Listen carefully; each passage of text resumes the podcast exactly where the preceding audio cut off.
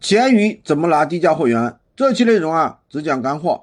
做电商，如果你思维不一样，就算给你再优质的产品会员，你也做不起来。很多人的脑子里啊，只有价格低的产品才能做得好。那如果你是这样的想法，那永远不可能把闲鱼电商做好，永远达不到我这个学员一样啊，一单就能够赚三百块钱以上。八长期去打价格战，长期来说是行不通的。因为啊，这个世界上价格没有最低，只有更低。同一个平台，同一款产品，有的商家能够赚个二三十，有的商家赚个五六十，有的商家能够赚个七八十。但是呢，你会发现那些赚七八十的商家销量一样的好，这说明了什么呢？说明你的价格低，有价格低的市场；价格高，有价格高的市场。如果你的价格比别人低，但是你的东西还卖不出去，只能说明。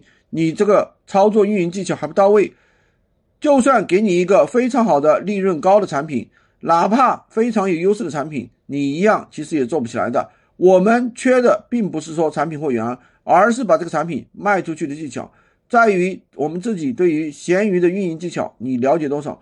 那大家呢可以自己检查一下，问一下自己怎样才能发布产品啊变得合格？然后文案的标准又是什么？图片的标准又是什么？闲鱼上百分之八十啊，其实做的都是无货源模式，卖的东西啊，其实也是大同小异。为什么有的人一个月能够月销几千？